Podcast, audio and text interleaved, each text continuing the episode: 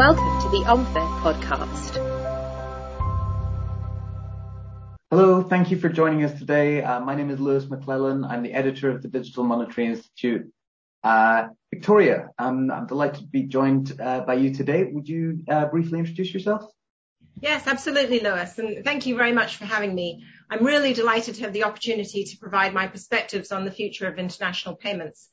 In terms of my background, I've been focused on FX payments and settlements for some years now. Currently, I lead the legal and regulatory function at RTGS Global, which is a UK startup company innovating in the wholesale payment space. That means I'm responsible for our legal framework and for our engagements with central banks and regulatory bodies. Prior to that, I covered foreign exchange for a number of member banks at an industry trade association. And before that, I worked in a number of different legal roles for a major FX settlements FMI, as a derivatives lawyer at a global bank, and at law firms in the US, UK, and Australia.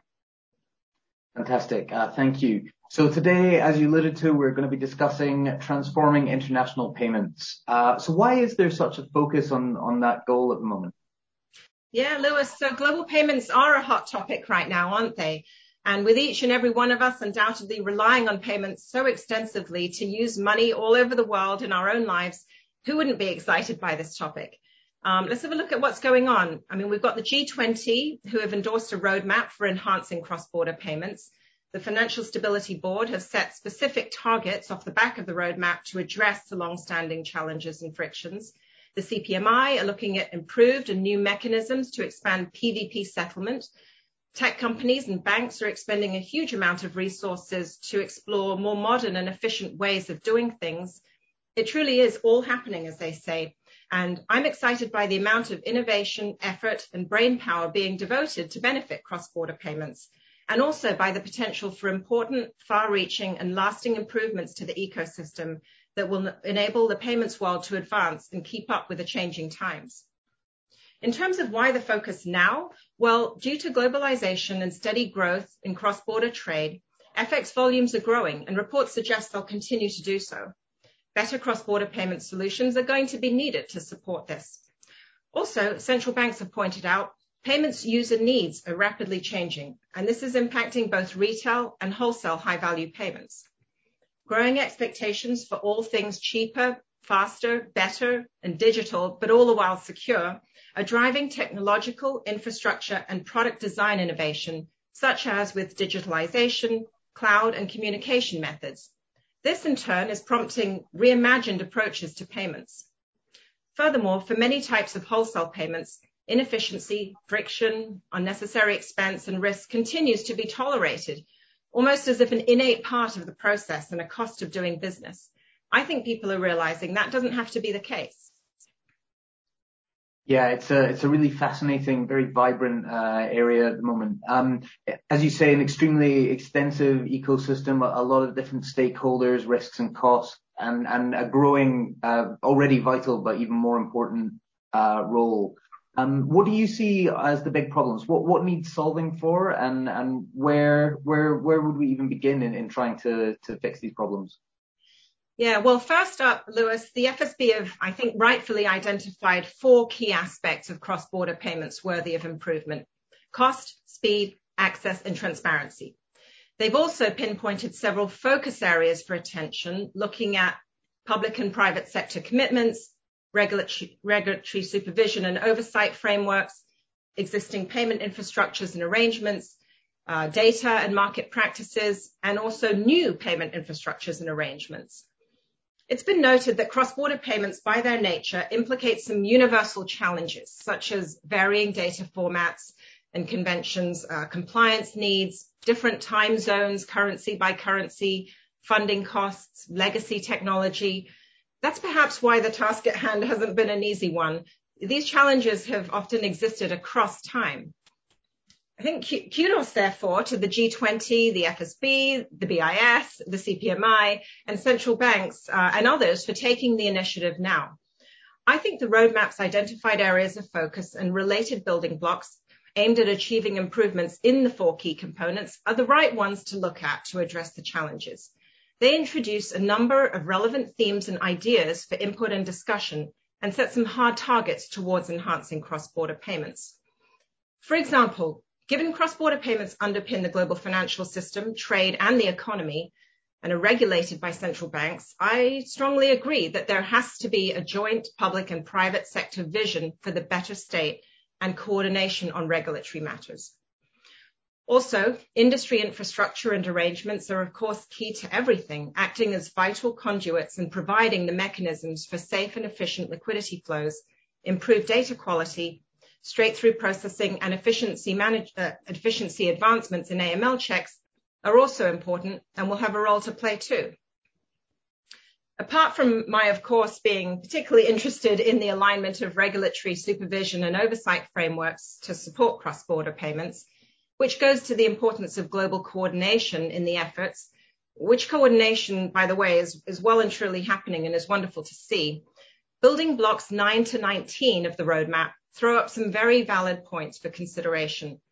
I personally am particularly drawn to the FSB's building blocks looking at both existing and new payment systems and arrangements. For example, questions such as how to drive increased use of PVP to mitigate settlement risk. Would expanded access to payment system functions to other types of firms help? How to ensure sufficient liquidity for payments? Do central banks truly have to be open at nights and weekends? What can be achieved through updates to existing systems and rails versus adoption of new platforms? How do stablecoins and CBDCs fit into the picture and so on? Having lived in 3 international financial centers, Hong Kong, London, and New York, money will always make the world go round, in my view. So the push being made to modernize and enable global payments at lower cost, faster speed, with greater accessibility, and in a trackable and transparent way are hugely exciting and very encouraging. At RTGS Global, we're answering that call to action. Great. So let's hone in on what you're working on at RTGS Global to contribute to this. What does it mean to be a cross-border liquidity network? Well, at RTGS Global, we're somewhat reimagining the way in which currencies are transferred and exchanged by banks around the world. We're launching a next-generation regulated financial market infrastructure to provide cost-efficient, streamlined, and secure capabilities for not only interbank FX settlements, but also cross-border liquidity management, global commercial payments, market resilience, and more.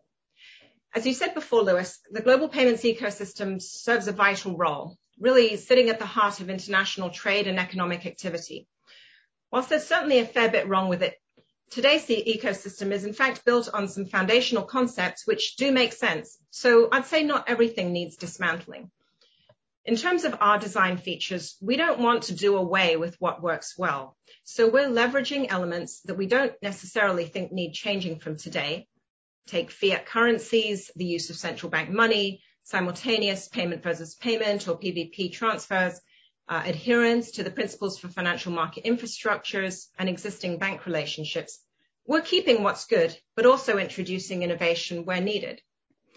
Our liquidity settlement system uses cloud infrastructure with next-gen communications technology to enable a bilateral atomic, i.e. PVP, exchange of one currency for another by banks. We aim to facilitate safe, secure, immediate, and simultaneous transfers of central bank reserves-backed funds, or what we call liquidity, in different currencies between participating banks, any day, any time. These transfers are made via a single message point-to-point, meaning without any need for us, RTGS Global, or indeed any third party, to act as a financial intermediary in the flow of funds between participants. This minimizes cost, friction, and operational and counterparty risks for our participants. We're also not reliant on legacy messaging solutions. Our system is hosted entirely on Microsoft's secure Azure cloud.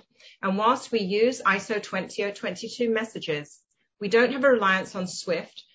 In terms of the processing model, settlements are recorded in an immutable ledger, leveraging the resiliency and capabilities of the Azure availability zones. As the company's lawyer, I do, of course, also want to note that we've designed the system to be supported by a robust and FMI-worthy legal and regulatory framework.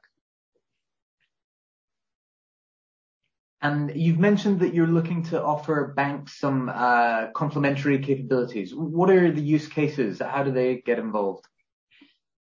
Yeah, good question, Lewis. As you can see from the visual, our underlying bilateral atomic settlement technology spawns a number of use cases we're working to deploy. Let me touch on briefly on a few of those. First, we want to provide firms with more efficient intraday global liquidity management, a better alternative to traditional commercial correspondent banking arrangements for global funding and payments, which, you know, while correspondent banking arrangements are well tested, as we know, they can be slow, costly, opaque, and unreliable.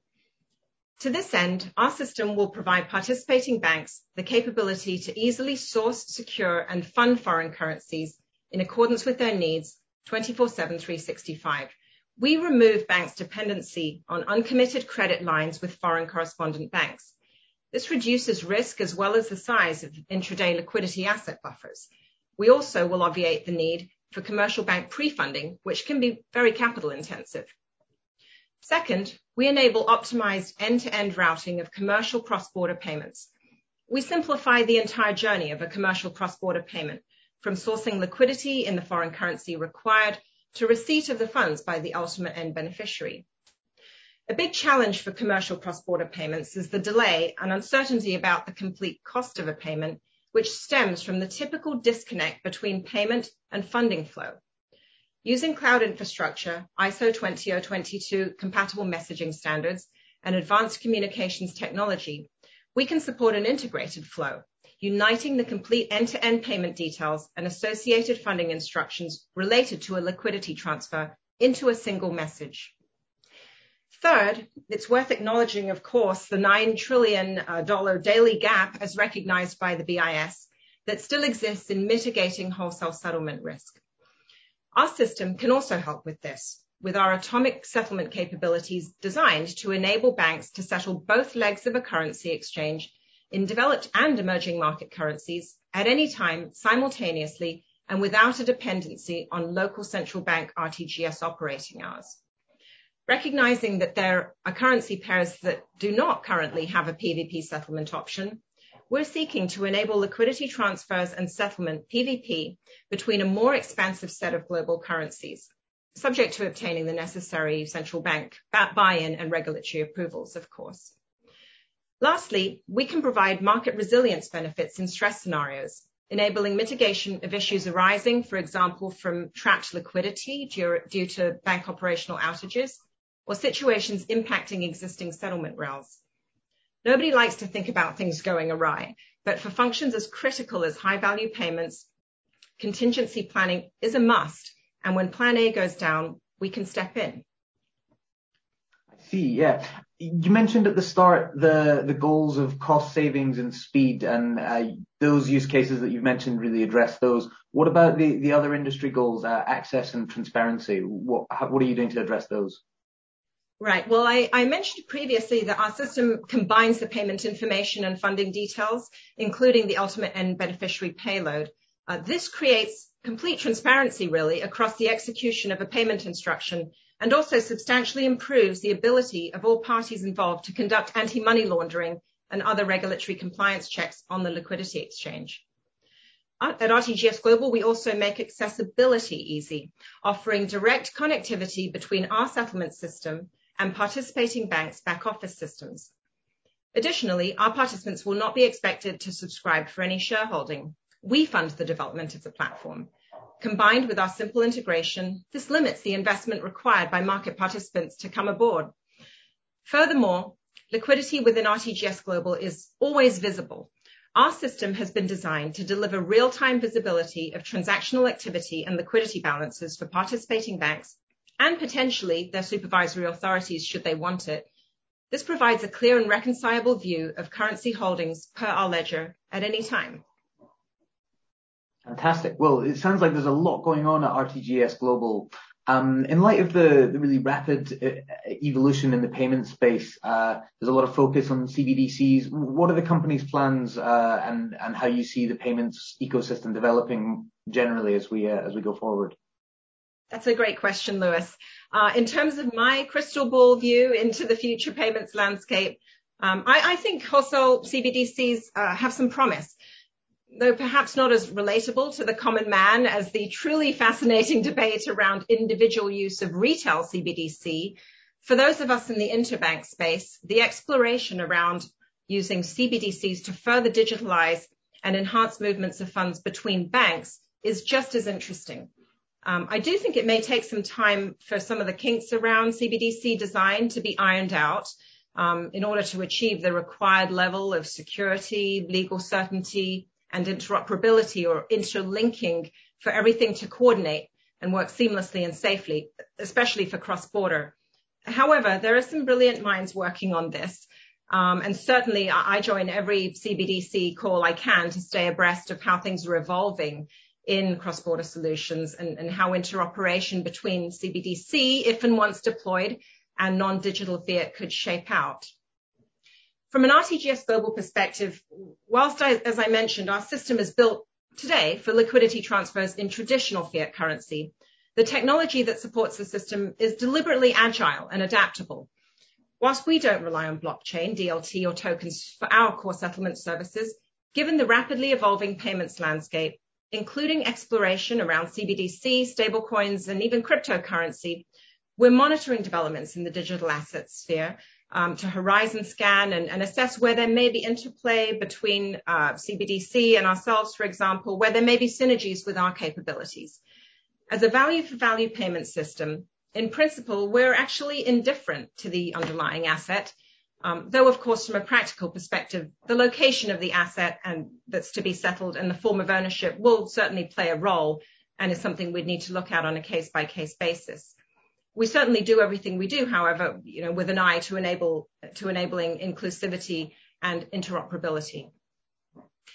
At RTGS Global, our mantra is we're building for now, but designing for what's next. We don't believe one should have to choose between deploying a current or future solution. We provide both, delivering something tangible now, but always bearing in mind in our thinking and development what's next. Thank you. That's fantastic. We're running out of time, sadly, but if you've got any parting thoughts you'd like to share. Sure. I must say the endorsement for change by key international and standard setting bodies and calls by central banks for the industry to foster greater competition in payment services is really great to see. The FSB has said that the work required to improve cross-border payments will depend on the commitment of public authorities and the private sector working together to enhance existing arrangements and develop new solutions, and that this will necessitate global coordination and sustained political support. I wholeheartedly agree with that. At RTGS Global, we're talking to a number of central banks and are doing our part in making the investment required in systems, processes, and cutting-edge technology to build on today's infrastructure in order to provide what we think will be compelling, measurable, and welcomed improvements to wholesale cross-border payments. Both the public and private sector have important roles to play. The private sector can offer fresh thinking, big ideas, and much needed financial investment. In tandem, it's essential given the importance of the payment sector that new developments are properly understood, supported, and overseen by the public sector. We stand ready to work with both public authorities and other private entities to achieve the goals agreed and laid out for the payments industry. An industry we, at the end of the day, at RTGS Global, are so passionate about. Fantastic. Well, it's a really fascinating topic that we've been discussing today, and I'd like to thank you very much for your time. For everyone watching, if you want to hear more on a related topic, coming up we have our panel at 12 noon UK time on global cross-border payments from targets to execution. So I hope to join you there, and thanks once again for your time today, Victoria. My pleasure, Lewis. Thank you. Thank you. Thank you for listening to the OMFIF podcast.